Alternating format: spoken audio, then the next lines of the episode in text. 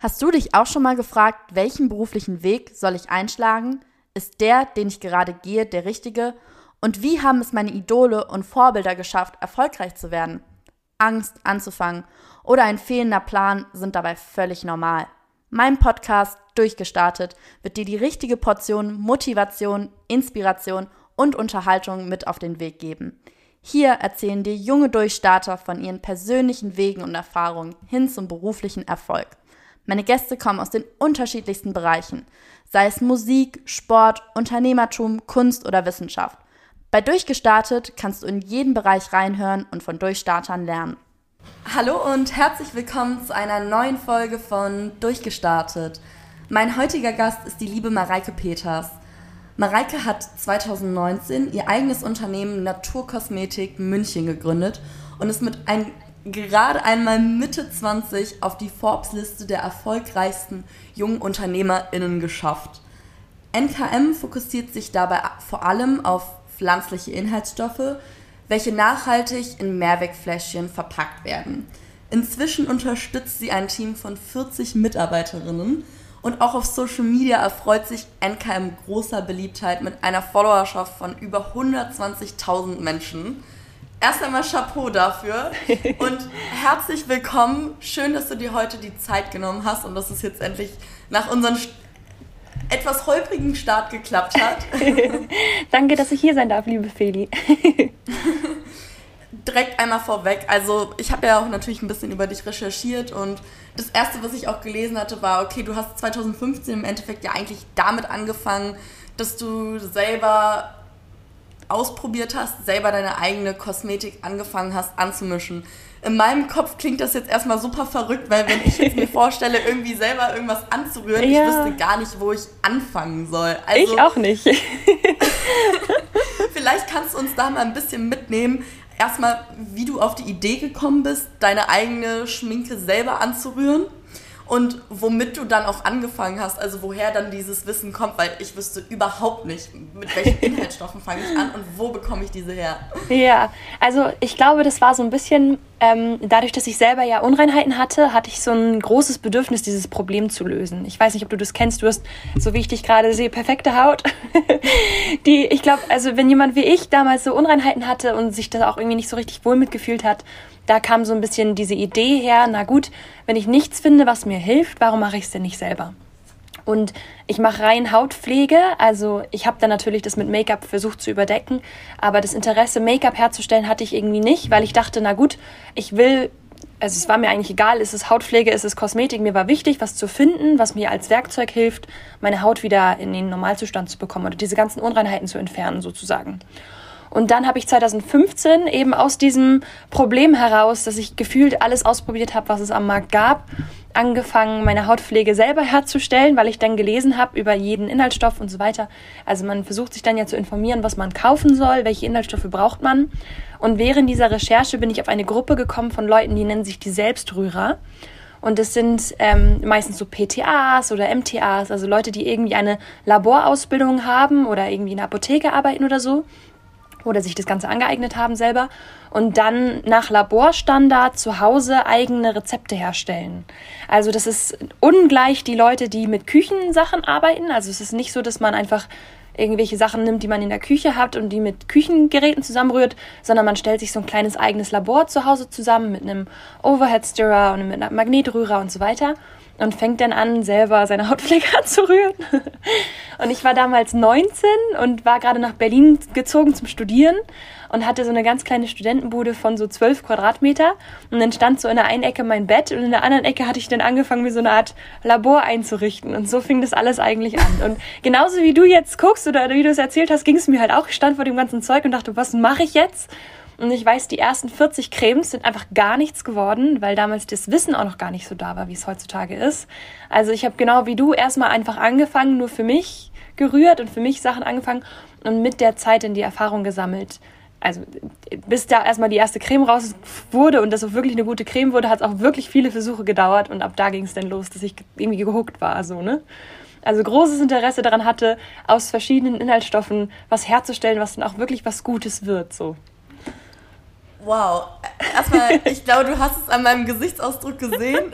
Ähm, absolut crazy, wenn man sich so vorstellt, dass jemand so sein eigenes Labor quasi erstmal zu Hause einrichten muss, um anzufangen, Cremes zusammenzurühren, weil ähm, ich sag ehrlich, in meiner Vorstellung sah das schon so ein bisschen so aus, okay, Mareike nimmt sich da ein Petrischälchen und macht dann irgendwie so ein bisschen Pulver da rein und ein bisschen Pulver hier und rührt rum und fertig ist die Creme. Also so war das dann irgendwie ein bisschen in meiner Vorstellung.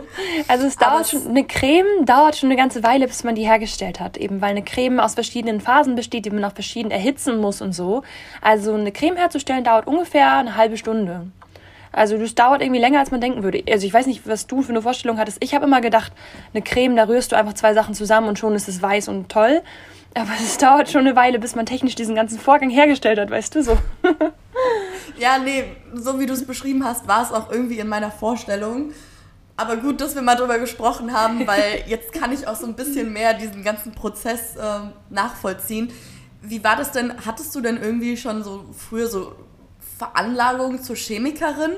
Weil das Ganze ist ja schon auch ähm, ja, muss ja auch irgendwie so ein bisschen fundiertes Fachwissen mitbringen, ein bisschen diese Expertise. Und es hat ja schon auch einiges an der Stelle ja mit Chemie zu tun. Also rührte das irgendwie, hatte das irgendwie mit deinem Studium auch zu tun? Also gab es da irgendwie Berührungspunkte? Nee, gar nicht. Überhaupt nicht. Also ich war ja im ersten Semester von meinem Kommunikationsmanagement-Studium und das war so ein bisschen aus der Not heraus, weil ich nicht wusste, was ich studieren soll, dass ich irgendwann was, irgendwas mal angefangen habe so ich glaube, dass man für so eine, also dass man drauf kommt, dass man irgendwie seine Leidenschaft findet oder sowas gut findet, da muss man immer auch einen Sinn dahinter sehen. Und ich glaube, vorher habe ich den Sinn nicht so richtig gesehen, mich zu interessieren für Chemie, weil ich, ne, also so, da fehlte mir die Motivation zu. Das kam mit der Hautpflege. Also mein Interesse geht auch immer nur so weit, dass ich wissen muss, warum ich das jetzt lernen muss. so. Also was bringt mir das in der Haut? Und dann will ich natürlich die, Hintergrund, die Hintergrundprozesse verstehen und so weiter. Aber ich glaube, es ist ein wichtiger Faktor, dass man weiß, wieso. Ne? So. Und das kam bei mir erst, nachdem ich angefangen habe, Hautpflege selber herzustellen. Mhm. Es hat ja dann doch auch alles irgendwie geklappt nach 40, 40 Versuchen, ja, dass dann äh, die erste Creme dann da war, wie kann man sich den Prozess vorstellen von, okay, du hast jetzt deine erste eigene Creme für den eigenen Selbstbedarf angerührt, bis hin zu, okay, ich äh, verkaufe diese Creme in x-facher Ausführung an die breite Öffentlichkeit. Da ist ja dann, glaube ich, doch noch mal einiges dazwischen passiert. Oh, ganz viel. Also 2000, wir waren ja jetzt in 2015, also wirklich schon jetzt ja fast zehn Jahre, ich glaube acht, sieben Jahre her da ging das los mit meiner Leidenschaft. Und dann habe ich wirklich fünf Jahre das als ganz intensives Hobby betrieben. Ich glaube, es ist auch so ein bisschen Typsache. Also ich war schon ziemlicher Nerd. Also so, wenn du deine, deine 12 Quadratmeter davon die Hälfte für Hautpflege opferst, dann ist man schon ziemlich in the game so. Und habe das eigentlich, also habe dann Produkte entwickelt irgendwann mit viel Trial and Error und viel Lesen auch, die für meine Haut eben ein gutes Ergebnis gebracht haben. Also ich habe meine Unreinheiten so losgeworden und da kam eben das Erfolgserlebnis her, dass ich gesagt habe, wow, ich kann hier was machen, was mein großes Problem oder das größte Problem in meinem Teenie-Dasein ist quasi, was das lösen kann. Und da kam eben diese Faszination her. Und ich habe mich dann ganz lange so, also weil du gefragt hast, wo kriegt man so ein Wissen her? Ähm, ich war ja gleichzeitig an der Uni und an der Uni lernt man ja, wie man sich Themen selber aneignen kann und hat ja Zugriff auf Bibliotheken und so weiter und Google Scholar und weiß sich da so ein bisschen auszukennen in den ganzen Journals und so weiter. Und ich habe mir quasi, weil mein Studium dann so geht so spannend war, das, was ich wirklich studiert habe, habe ich mir diese selben Techniken mit, man muss sich ein Thema raussuchen, eine Hausarbeit dazu schreiben und so weiter, mir das alles quasi für die Kosmetikwissenschaft oder halt für die Bereiche gesucht, die mich interessiert haben. Und habe dann eigentlich so ein bisschen so ein Parallelstudium, so ein Eigenstudium gemacht, wo ich mich quasi in diesen ganzen Foren rumgetummelt habe und also, wenn man bei der Produktentwicklung für Hautpflege, wenn man da erstmal die Basics kann, also wenn man so einen Grundstock hat und weiß, wie das funktioniert, dann geht's nur noch um oder viel um Haut- und Rohstoffwissen. Das heißt, umso mehr du liest zu Haut- und Rohstoffen, desto mehr kennst du dich aus. Und umso mehr du dann ausprobierst, mit verschiedenen Wirkstoffen zu arbeiten, desto besser wird auch dein, dein, dein Schatz quasi an Sachen, die du tun kannst. Das Ding war aber, dass damals dieses Hautpflege herstellen oder die, also das war damals noch gar nicht so salonfähig, wie es heute ist. Also wenn du heute Skincare gut findest und dich da gut auskennst, ist es irgendwie akzeptiert. Aber als es bei mir war, war es so ein bisschen wie Stricken, weißt du so? Also es war so ein bisschen so, Meine Freundinnen wussten das alle, aber dadurch, dass ich auch in Berlin studiert habe, wenn die bei mir jetzt zu Hause dann in die meine Wohnung kamen, haben die alle gesagt, ja, ja, du machst Hautpflege, weißt du so. Das ist ein bisschen so ein uncooles Hobby gewesen, weißt du so, ihr, ihr Nerd-Hobby nebenbei, weißt du so.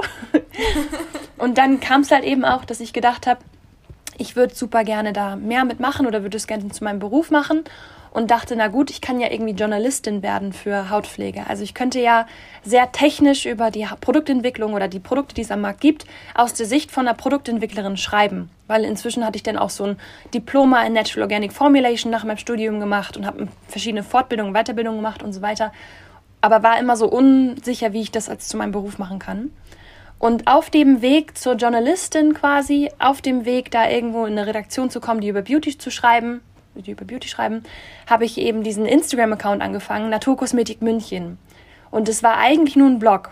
Und dann ist quasi aus diesem Blog, wo ich gezeigt habe, wie ich, was ich da zu Hause mache und mein Nerdwissen zur Hautpflege, ist denn da quasi von den Leser, von, aus der Leserschaft denn meine erste Kundschaft geworden, weil die gesagt haben, hey Mareike, kann ich nicht das machen oder kaufen, was, kann ich nicht das machen, was du machst und kann ich nicht das kaufen, was du entwickelt hast. Und so kam NKM zustande. Und das ist eben immer noch das ganze Ziel, dass wir so ein bisschen aus der Produktentwicklersicht über Hautpflege sprechen, dass man Hautpflege so betreibt, dass man die Systeme dahinter erklärt, sodass man versteht, warum man ma was macht und dass man die Produkte, die man kauft, nicht einfach nutzt, sondern dann eben die ganzen Entscheidungen, die da einfließen in die Produktentwicklung, in die Rezeptur, nachvollziehbar kann und dass wir die halt offenlegen. Mhm. Das in Kurzform, in aller Kürze. du hast direkt mehrere super spannende Punkte angesprochen, die ich gerne aufgreifen würde. Nämlich einmal, ich glaube, dass es echt richtig vielen so geht, dass sie irgendwie eine Leidenschaft oder ein Hobby haben, aber so gar keine Illusionen oder Vorstellungen sich davon machen können, okay, wie kann ich das jetzt zu meinem Beruf machen? Okay, ich weiß, ich habe irgendwas, was mir Spaß macht, aber jetzt daraus dann irgendwie, ich meine, beim, beim Job geht es ja nicht nur darum, irgendwie Spaß zu haben, es geht ja auch irgendwie darum, ein bisschen finanziell äh, sich was in die Tasche mit einstecken zu können, weil letzten Endes können wir nun mal leider nicht alle von Luft und Liebe leben.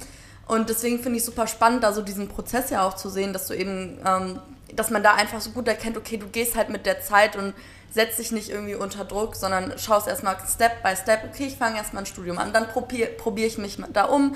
Und dann schau, also dass man das so organisch so mitverfolgen kann, dass es nicht, ich glaube, viele denken sich so, okay, ich muss jetzt sofort eine Idee haben und morgen muss ich diese Idee anmelden und dann muss ich mein eigenes Unternehmen gründen und dann äh, ist das alles in, in seinen Tüchern, sondern das ist halt ein Prozess, der halt über Jahre äh, andauert. Ja, ja. Auch, ne? und rückblickend ist man immer schlauer. Ne? Also in dem Moment kam mir das auch alles gar nicht so stringent vor. Also ich weiß noch ganz genau, wie ich mich gefühlt habe, als ich dachte, ich habe jetzt Kommunikationsmanagement studiert und finde, es geht so spannend und weiß, ich habe eigentlich eine Leidenschaft woanders. Was mache ich jetzt damit? Das war eine total verwirrende Zeit, ne? So.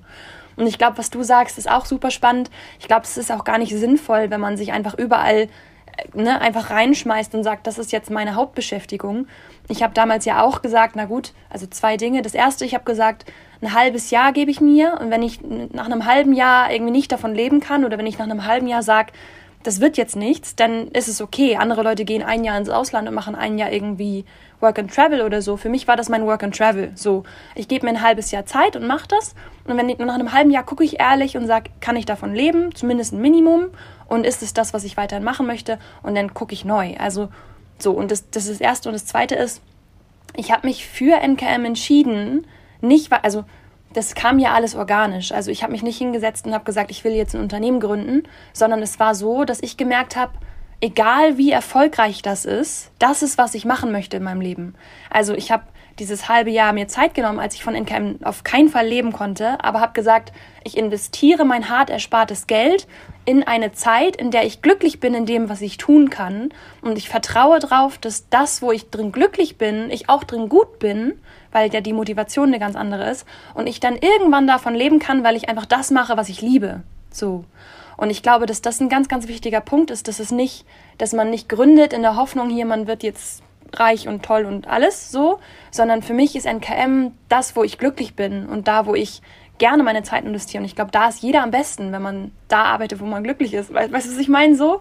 Mhm. Also klar, diese ganzen, was du am Anfang aufgezählt hast, das sind alles tolle Erfolge, aber das, das ich, das war nicht, warum ich das angefangen habe. Und das war auch nicht das, wo ich jetzt meinen Erfolg dran messe. Ne? Also weil, also ja, ich, damals hätte ich das nicht gewusst. So, ne? Mhm. Ich finde es unglaublich schön, was du sagst, weil ich glaube, man hat so zwei Faktoren. Entweder so, man ist intrinsisch oder halt, äh, ja, extern irgendwie motiviert. Entweder man ist motiviert, weil man weiß, okay, wenn ich das und das mache, bekomme ich extern diesen Erfolg.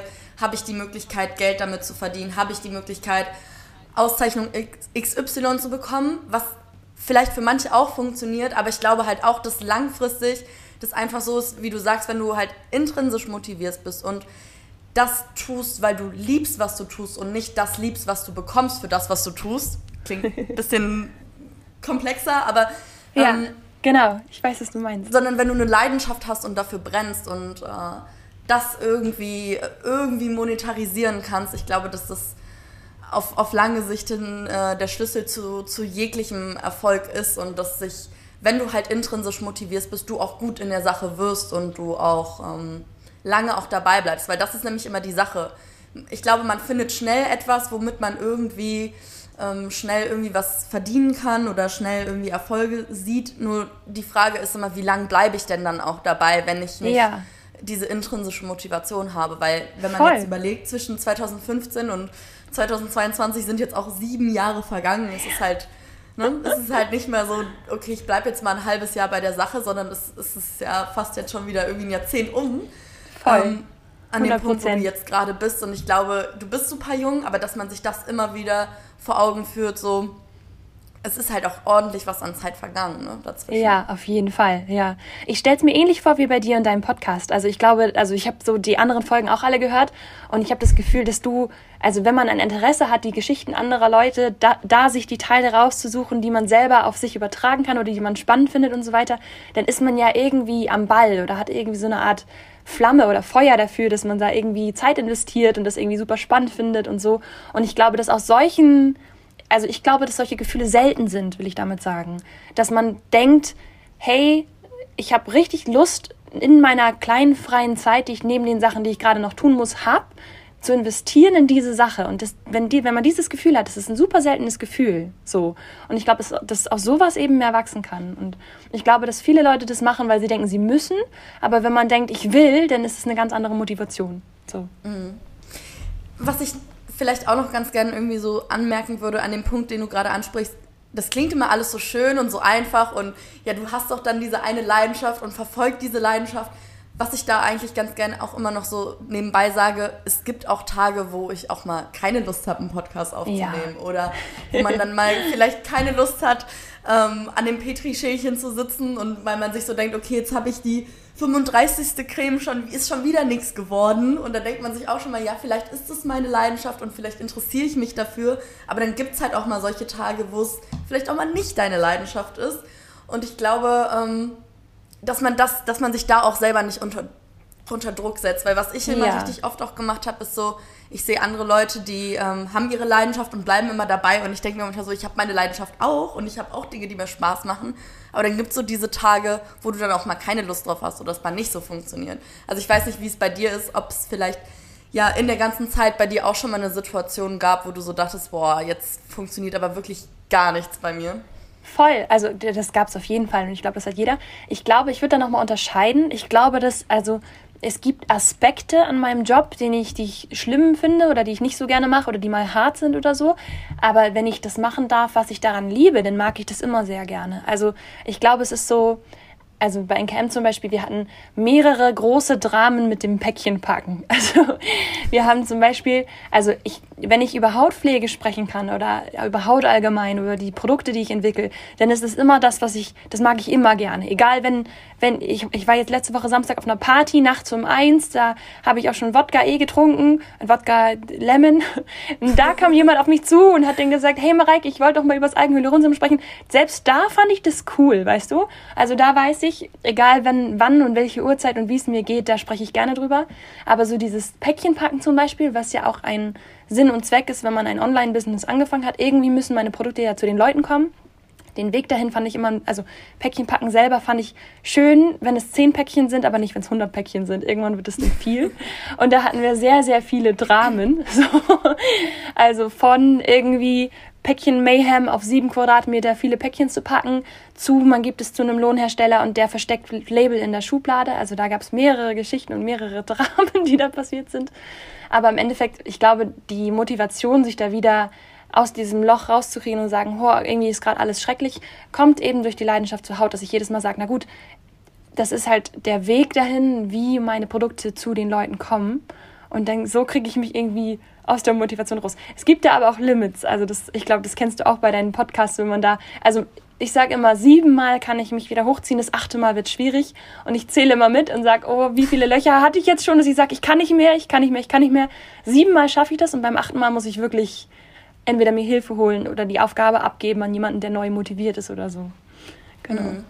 Nee, super spannender Punkt, dieses mit, okay, hinfallen, ähm, aufstehen, Krönchen richten, weitergehen. Das ist so, wenn man, wenn man motiviert ist und wenn du weißt, warum du etwas tust. Ich glaube, wir Menschen brauchen immer so ein, warum mache ich gerade etwas, ja. um da Motivation rausschöpfen zu können. Voll. Aber das ist halt, wie du sagst, dass es auch manchmal so Momente gibt, wo man dann überlegen muss, okay, kann ich diese Aufgabe nicht an wen anders abgeben, der das vielleicht einfach besser kann oder der mir da einfach nochmal unter die Arme greift, dass es auch okay ist, sich Hilfe zu suchen und dass man nicht immer alles alleine schaffen kann, weil mittlerweile, ähm, du hast mittlerweile ja ein Team von knapp 40 Leuten, also ich weiß nicht, wie Stand jetzt ist.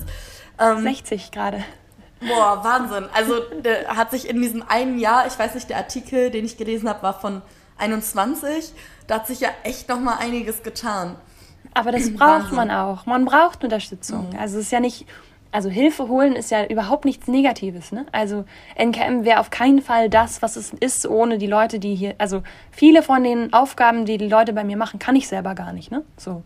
Also es ist unglaublich wichtig, sich Hilfe zu holen oder Leute zu holen, die studiert sind in dem Fach, die das, dessen Leidenschaft die Dinge sind, die normal zu einem Business dazugehören. Ne? Also Wer waren so die ersten Leute, die du dir zur Hilfe gezogen hast, als du wusstest, okay, das Ganze nimmt jetzt irgendwie einen größeren Rahmen an? Waren das Freunde und Familie oder war das direkt klar, okay, ich stelle jetzt wirklich Leute ein?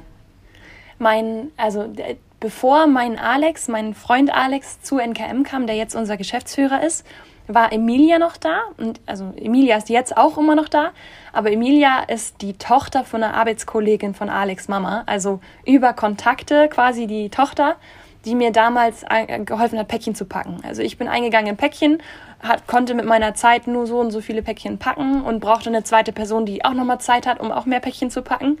Und Emilia hat die ersten, also drei Monate mit mir in Vollzeitpäckchen gepackt und ist jetzt die Leitung von unserer Buchhaltung. Also das ist auch, also Emilia kam extern dazu als quasi 450 Euro Kraft wahrscheinlich damals, also offiziell so der Begriff. Und ist jetzt, hat dann zu mir gesagt, hey Mareike, meine Leidenschaft ist aber eigentlich nicht Päckchen packen, sondern Buchhaltung oder Finanzen, ne? So. Und jetzt ist sie quasi die Leitung von komplett unserem Finanzbereich. Also meine erste Hilfe quasi in Anführungsstrichen macht jetzt was ganz anderes, aber ist immer noch bei NKM dabei. Und das ist gerade eben das, was ich so schön finde, dass ich finde, dass wenn, also wie am Anfang gesagt, ich habe das bei mir ganz doll gemerkt, da wo meine, wo ich gerne arbeite oder wo ich denke, meine persönlichen Ziele sind dieselben wie meine beruflichen Ziele, da bringe ich auch die beste Leistung oder das beste Ergebnis, weil ich eine ganz andere Motivation habe, als wenn ich das machen muss. So. Und da gebe ich mir bei meinem Team ganz viel Mühe, dass ich die auch frage oder mit denen ins Gespräch gehe und sage, was ist denn das, was dich persönlich auch umtreibt? Ne? Was machst du, wenn dein Job, wenn deine Stunden voll sind? Womit beschäftigst du dich dann? Und kann man diese Leidenschaft, die du dann entwickelst, nicht kombinieren mit den Zielen von NKM. Und so kam zum Beispiel Emilia dann auch zur Buchhaltung. Ne? Aber sie macht viel mehr als Buchhaltung, also sowas von viel mehr, aber so ist, glaube ich, so ein bisschen das Prinzip. Hm, nee, ich verstehe, was du meinst. Ähm, dass man an den Aufgaben ja auch wächst, dass man schaut, äh, worin bin ich dann auch gut und vielleicht, ähm, ja, kann ich in der Sache, also vielleicht bin ich gerade in einem Unternehmen, das ein Thema hat, was, womit ich vielleicht nicht so die Berührungspunkte hat, aber ich glaube, in so und was so an so Unternehmensstrukturen ja immer schön ist, dass da ja alle Bereiche oder oft viele Bereiche abgedeckt werden. Sei es jetzt irgendwie einen kreativen Teil, einen Teil mit Finanzen, einen Teil, wo du viel Verantwortung trägst, wo du eher weniger Verantwortung trägst, dass man sich da halt äh, ja ausprobieren kann und da auch gucken kann, wo fühle ich mich eigentlich wohl. Ich glaube, dieses Wohlfühlen und gerne machen, das, das kann man, im, das kann man einfach immer wieder betonen. Ne? Voll. Ähm, also wer arbeitet gerne unter Angst? Ne? Also im Sinne von, ich sage das gern, der Vergleich ist ja, wenn du jetzt was machst, weil du irgendwie das Geld brauchst oder so. Das ist ja eine reale Situation, dass man aus finanziellen Gründen einen Job annimmt und dann, dann ist man ja nicht motiviert, weil man die Sache gerne tun möchte, sondern aus Angst vor der Konsequenz, wenn man den Job nicht mehr hat. Und ich glaube, dass das einen allgemein auch hemmt, ne? So. Mhm. Also klar, manchmal muss man das machen, aber ich glaube, es ist wichtig, dass man versucht, eben nicht aus Angst zu handeln, sondern aus intrinsischer Motivation. Gab es nie Momente, in denen du mal Angst hattest? Also wenn ich jetzt oh, auch doch. überlege, du hast damals ja auch ein Praktikum abgesagt, wenn ich das so richtig äh, irgendwie recherchiert habe. Hattest du da keine Angst, was, wenn ich jetzt eine Chance verspielt habe im Leben? Mmh. Hm. Also ja, wahrscheinlich schon. Ich glaube in der Situation nicht, weil ich glaube in der Situation war ich begeistert, dass ich das machen darf, was ich mit NKM machen kann. Also ich glaube, da, das war für mich keine schwierige Entscheidung, weil ich das Gefühl hatte, ich habe das gefunden, wo ich, egal wie viel da rumkommt, glücklich bin, so. Aber natürlich, es gab viele Momente der Angst. Also gerade auch, also ich glaube, Unternehmertum ist immer sehr hohe Highs und sehr lowe Lows, weil das Risiko immer größer wird und die, die ähm, das heißt, also wenn was schief geht, ist das, was schief geht, immer größer und das macht einem immer mehr Angst, weil man immer denkt, okay, das Level an Risiko kann ich jetzt aushalten, aber dann wächst die Firma, dann hast du noch größere Highs und Lows und dann musst du dich daran wieder anpassen. Ich glaube, das ist ein stetiger Wechsel aus, ich bin total happy, wie es läuft und oh mein Gott, es ist so viel Verantwortung, so. Aber ich glaube, dass ich das, also das ist auch eine Form zu wachsen und ich, also ich sehe das immer eher, dass ich glücklich bin, dass ich oder dankbar bin, dass ich die Chance habe, so wachsen zu können oder so eine Reibung zu haben, an der ich wachsen muss. Ne? So. Also ich glaube, es ist auch eine Einstellungssache. Mhm. Aber ja, auf jeden Fall. Also ich denke jetzt an letztes Jahr August. Das war mein gefühlter Tiefpunkt, weil da viele Sachen auf einmal auch schiefgegangen sind. Also so, ne? Und ich dann gedacht habe, okay, kann ich das alles aushalten? Also es ging immer alles gut und so, aber im August habe ich überlegt, ist es mein Lebensweg? Wenn man nämlich irgendwie eine Firma gegründet hat, dann passiert es irgendwann, dass man mit der Sache selber, warum man gegründet hat, immer weniger zu tun hat, weil man eben andere Aufgaben hat, wie ein Team führen oder Geschäftsführung machen oder das Unternehmen weiterzuentwickeln. Und ich dann im letzten Jahr August gemerkt habe, okay, ich mache zu wenig von dem, warum ich das überhaupt angefangen habe, nämlich Produktentwicklung weil ich da eben Leute eingestellt habe und zu viel von den Sachen, die mir eigentlich nicht so viel Spaß bringen. Ne? So. Und ich glaube, sowas hat man ständig, dass man evaluieren muss, ist das der Punkt noch, an dem ich gerne sein möchte, auch als Gründerin so. Und ich habe eben damals für mich entschieden, für mich ist Produktentwicklung das, was mir irgendwie Motivation und ne, wo ich mich wohlfühle und ich muss die Verteilung ein bisschen umverteilen. Also ich muss wieder mehr Produktentwicklung machen, da mehr involviert sein und das andere ein bisschen langsamer angehen. Ne? Und mhm. also auf jeden Fall gibt es viele Momente, wo ich auch denke, okay, jetzt habe ich irgendwie Respekt vor der Sache.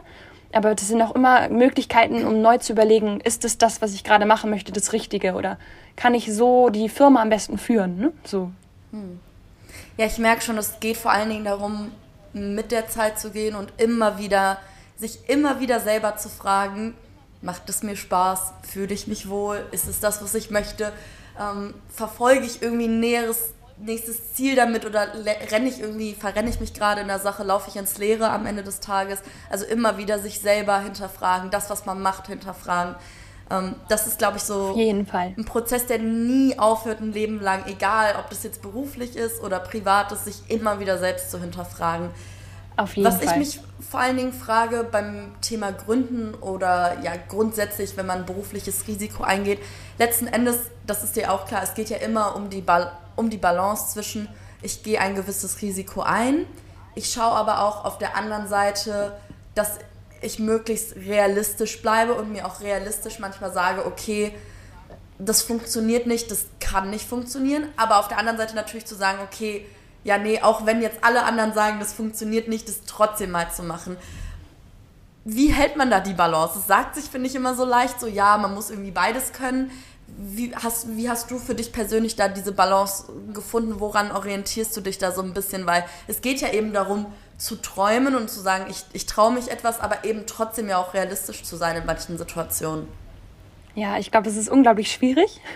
Ich glaube, da gibt es verschiedene Stile. Ich glaube, das macht jeder anders ähm, ich glaube, äh, in der FAZ kam neulich so ein Artikel, da hat Elon Musk gesagt, Wunschdenken ist die größte das größte Problem im Business oder so irgendwie. Also, dass der, wenn, wenn der Mensch so ein Wunschdenken hat und hofft, dass was passiert, was nicht realistisch ist. Naja, ich glaube, bei mir ist es viel, ähm, also ich, ich sage, ich habe einen sehr weiblichen Führungsstil und was ich damit meine, ist, ich, ich fühle viel so. Und ich glaube, dass ich immer wieder, also als Beispiel, wir haben jetzt einen Mitarbeiter gesucht oder eine Mitarbeiterin ähm, für, also wir haben verschiedene offene Positionen und haben dann, weil wir da nicht schnell jemanden gefunden haben oder da schnell jemanden brauchten, einen Headhunter aktiviert. Und dann habe ich mich irgendwie unwohl gefühlt. So. Und dann habe ich daraufhin gemerkt, hey, vielleicht ist dieses Headhunter-Dasein nicht der organische Weg für NKM Leute zu finden. Und ich fühle mich wohler, wieder das Wort fühlen, viel nach Gefühl, fühle mich wohler, wenn die Leute sich intuitiv oder initiativ bewerben und dann sich die Leute bei uns einfügen, weil ich das Gefühl habe, die haben dann eine andere Motivation und ich muss denen nicht erklären, was der milde Reiniger ist. Und jetzt rückblickend, jetzt hat sich das dann ergeben, dass genau diese Person, die ich eigentlich gesucht habe, ohne dass wir die Stelle überhaupt erst ausgeschrieben hatten, die wir erst mit dem Headhunter suchen wollten, bei uns beworben hat.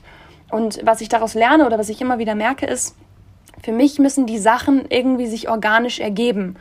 Also ich gucke immer nach, wie viel Energie muss ich gerade aufwenden, um eine Sache voranzubringen und geht da irgendwie prozentual viel weniger verloren. Also angenommen, ich investiere 80 Prozent meiner Energie in eine Sache und die geht nur 20 Prozent voran. Dann denke ich irgendwie, okay, das, das kann ja nicht so richtig, so, kann, kann ja nicht so gut funktionieren. Und andere Sachen, da stecke ich 20 Prozent Energie rein, wie zum Beispiel, ich habe noch nicht mal diese Stellenausschreibungen ausgeschrieben, merke aber, ich brauche diese Person und es bewirbt sich dann jemand initiativ auf diese Stelle, dann geht es ja irgendwie voran, ohne dass ich da so super, also weißt du, was ich meine? Mhm. Und das versuche ich immer zu erfühlen, wo sind gerade die Situationen, wo das passiert und wo drücken wir gerade gegen eine Wand, wo nicht so richtig was vorwärts geht. Und das ist, glaube ich, vielleicht auch ein Teil, warum NKM so schnell so groß wurde, weil wir immer wieder versuchen, das zu erfühlen. Und ich, ich sage das bewusst so es, es hat viel mit Gefühl zu tun. Man sollte denken, dass Business viel mit Zahlen zu tun hat. Hat es auch, auf jeden Fall. Im Steuerung, Controlling auf jeden Fall. Aber das ist nicht mein Job. Mein Job ist zu erfühlen, wo es gerade, wo geht es gerade leicht voran. Und ich mhm. glaube, das ist das, was du meinst mit diesem, wann muss man Risiko eingehen und wann muss man sich realistisch sein, das ist gerade nicht der Weg. Das ist bei mir ein Gefühl oder das ist etwas, wo ich bewusst drauf achte. So. Mhm.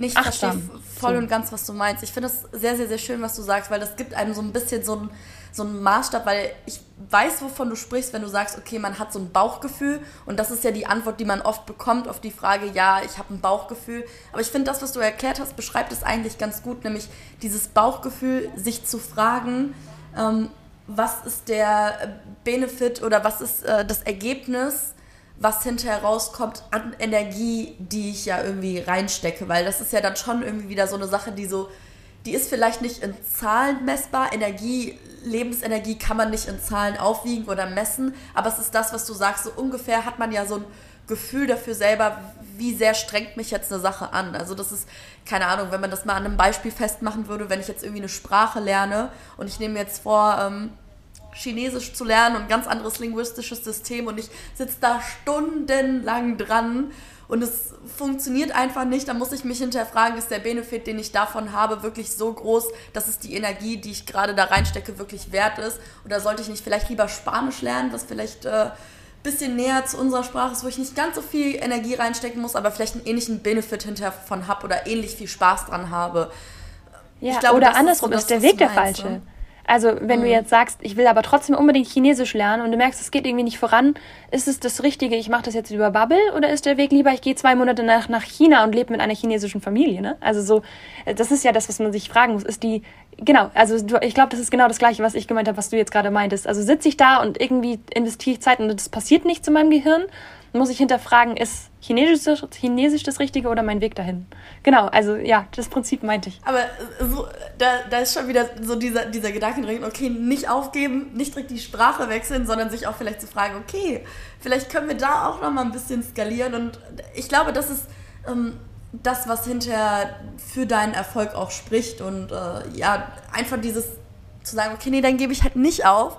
Und dann äh, schmeiße ich jetzt nicht... Äh, mein kleines Mini-Labor wieder weg, sondern ich bleibe da dran, weil irgendwann wird irgendeine Creme funktionieren. Also finde ich, find ich, find ich ganz, ganz witzig, dass du das jetzt gerade sagst. Dass ich, das ist, glaube ich, eine Lebenseinstellung, die, die zieht sich grundsätzlich ähm, durch den Alltag hinweg ja auch durch. Es ist ja nicht nur so, dass ähm, man das einmal mitbringt, sondern das, ist, das bleibt ein Leben lang, diese, diese Einstellung, wenn man die einmal hat. Und deswegen glaube ich, ist es auch wichtig, erstmal so dieses Mindset zu polen, egal was man jetzt irgendwie machen will. Find was, was du liebst, bleib dabei und ähm, hör auf dein, dein Bauchgefühl. Ne? Aber es ist unglaublich schwierig. Man, man sagt es so mhm. leicht, aber es ist unglaublich schwierig.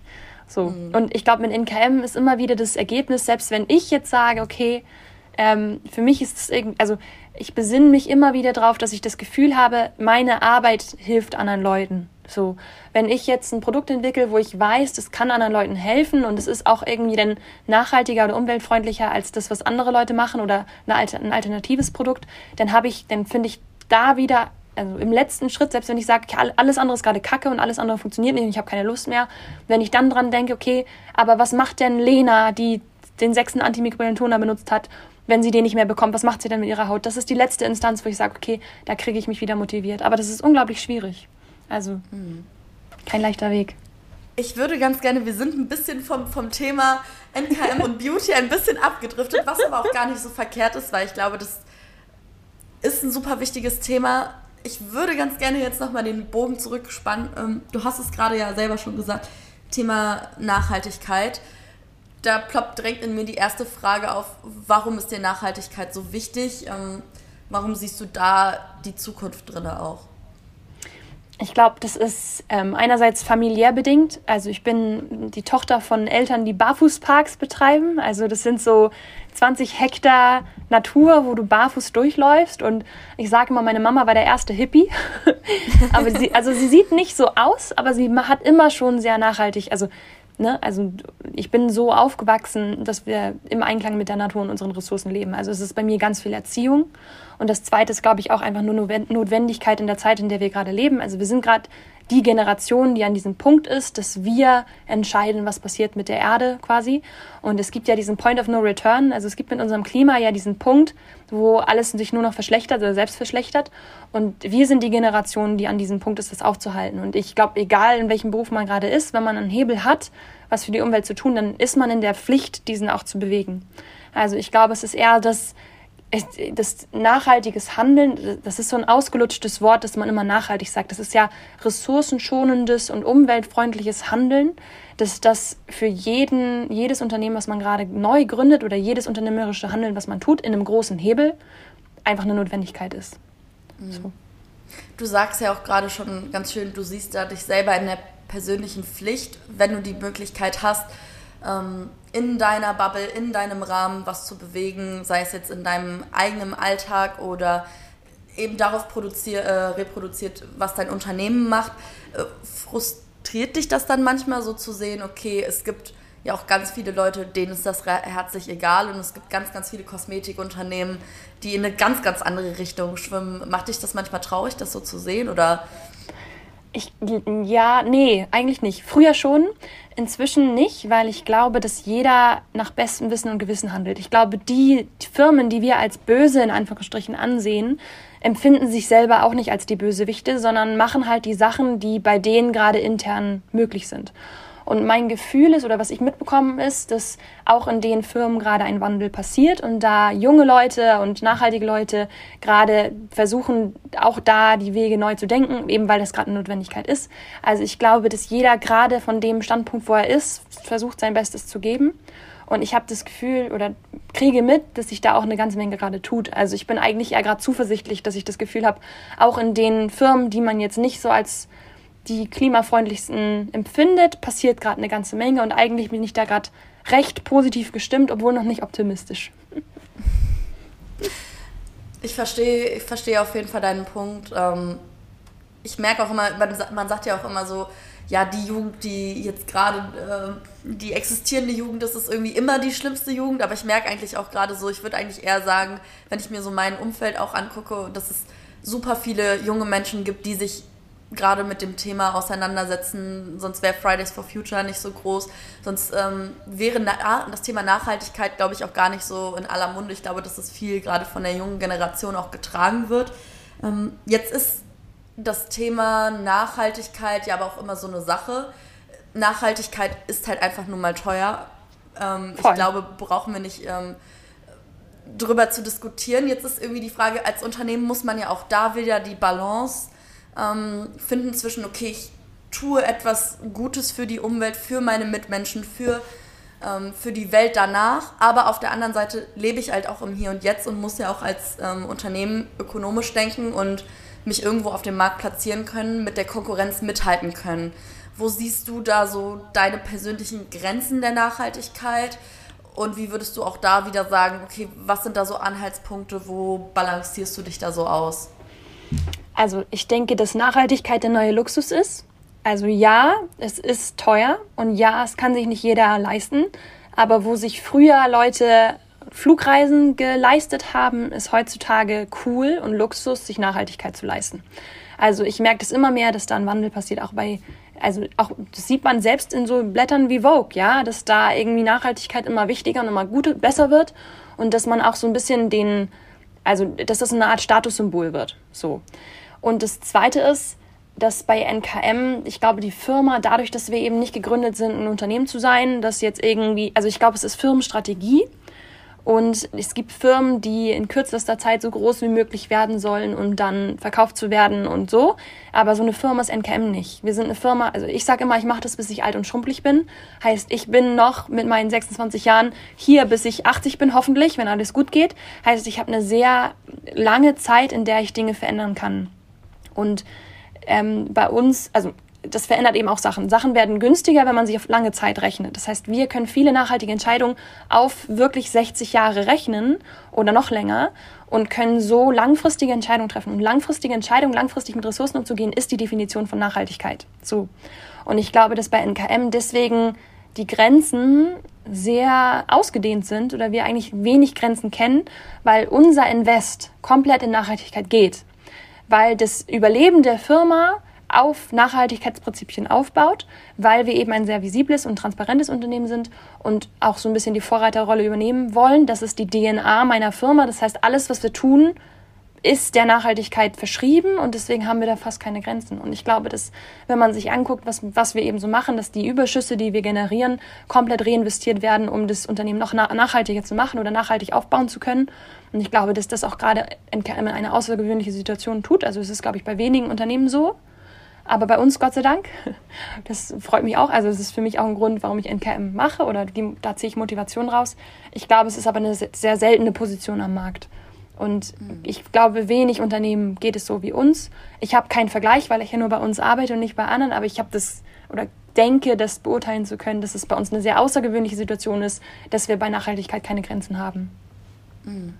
Also, was würdest du sagen, muss sich irgendwie so ein bisschen in den Köpfen der Menschen ändern, damit alle diese wunderschöne Einstellung bekommen, die du auch hast, weil äh, ich gebe dir absolut, also ich habe dem im Endeffekt nichts hinzuzufügen oder da irgendwie anzumerken, weil du, du hast im Endeffekt recht mit dem, was du sagst.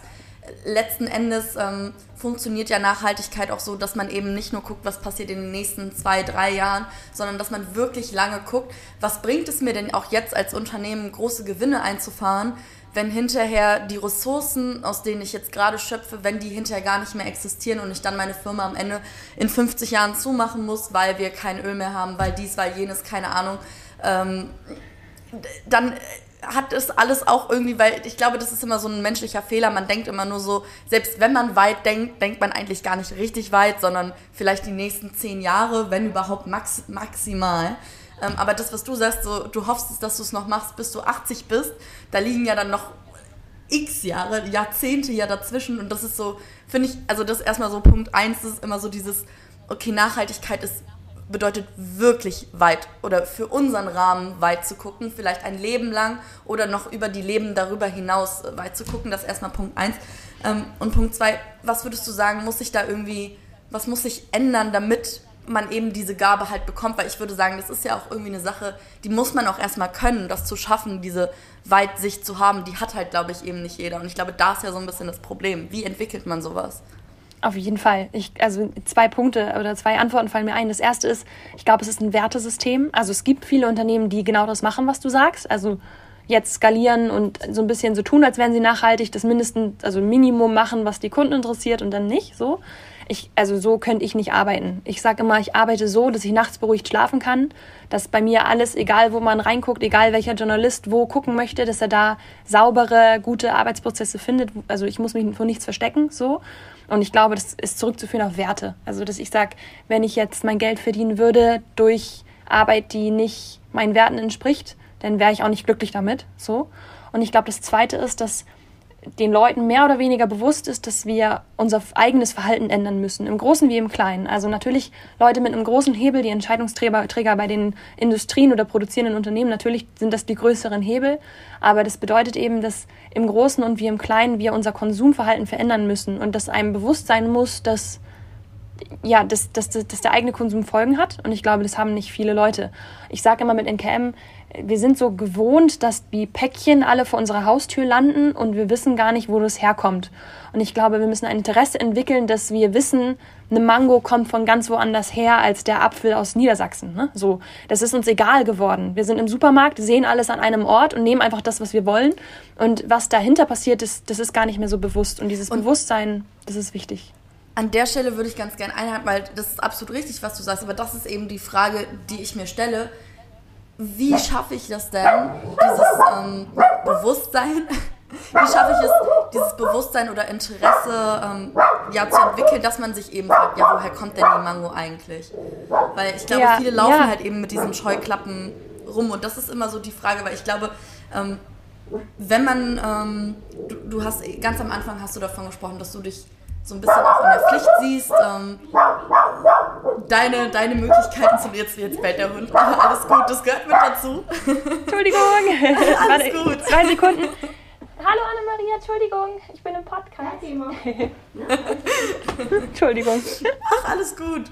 Ähm, du hast ganz am Anfang davon gesprochen, Thema Verantwortung und dass du dich irgendwie in der Pflicht irgendwo siehst, ähm, in deinem Rahmen, in deinen, deine Möglichkeiten, die du hast, zu nutzen, um nachhaltig handeln zu können. Das, jetzt ist mir persönlich stellt sich irgendwie die Frage, natürlich kann ich jetzt nachhaltige Produkte auf den Markt bringen und natürlich kann ich jetzt dafür sorgen, ähm, dass, dass ich nachhaltig irgendwie lebe und handle, aber letzten Endes müssen die Leute ja auch die Produkte kaufen wollen und sich dafür entscheiden zu sagen, ich kaufe jetzt vielleicht ein Produkt, was ein bisschen teurer ist, was aber darf, also verstehst du, was ich meine? Das ist ja immer dieses, Voll. die Leute müssen, warum tue ich es äh, jetzt etwas? Ja. Und ja. was würdest du sagen, muss ich da irgendwie, wie kann, wie kann man vielleicht das Interesse wecken, dass man sagt, okay, Mareike, vielleicht die, die direkte Frage, warum sollte ich mich für dein Produkt entscheiden, wenn ich doch günstiger eins bekomme, was vielleicht genauso gut auf meiner Haut funktioniert, letzten Endes vielleicht aber nicht, nicht nachhaltig ist?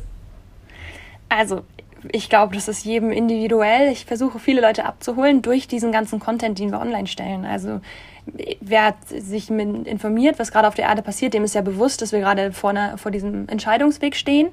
Und wir versuchen mit vielen kostenfreien Inhalten einerseits zu erklären, okay, unser Produkt ist gleichwertig, wenn nicht besser als das, was es am Markt gibt.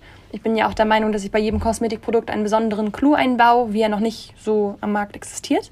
Und das Zweite ist, dass wir eben die Lieferketten transparent darlegen, bei uns sehr viel ähm, hinter den Kulissen gezeigt wird, so dass man durch den Content, den wir konsumieren, auch gleichzeitig fragt, wie ist denn das bei den anderen Sachen, die ich konsumiere? Also dadurch, dass wir zeigen, hey, ähm, so agieren wir als Unternehmen und wir definieren uns als nachhaltig aus folgenden Gründen und machen Dinge nicht mehr wie es früher gemacht wurde, und zwar so, sondern machen es neuwertig, dass wenn man das denn bei anderen Firmen sieht und dem begegnet, dass man dann aufdenkt und denkt, hey, okay, vielleicht ne, müssen die diese Plastikverpackung nicht mehr haben oder vielleicht muss ich das nicht aus China konsumieren oder also wir rechnen ja viel die CO2-Emissionen aus, die wir als Unternehmen produzieren und zeigen eben auch auf, wie man das reduzieren kann mit den Produkten, die wir kaufen, sodass man dann bei den das übertragen kann. Also dass wir quasi nicht belehren, sondern vorleben und dass man, wenn man dieses Vorleben konsumiert durch Instagram, durch soziale Medien, dass man dann vielleicht so ein bisschen sich die Dinge annimmt, die man selber auch ähm, umsetzen kann.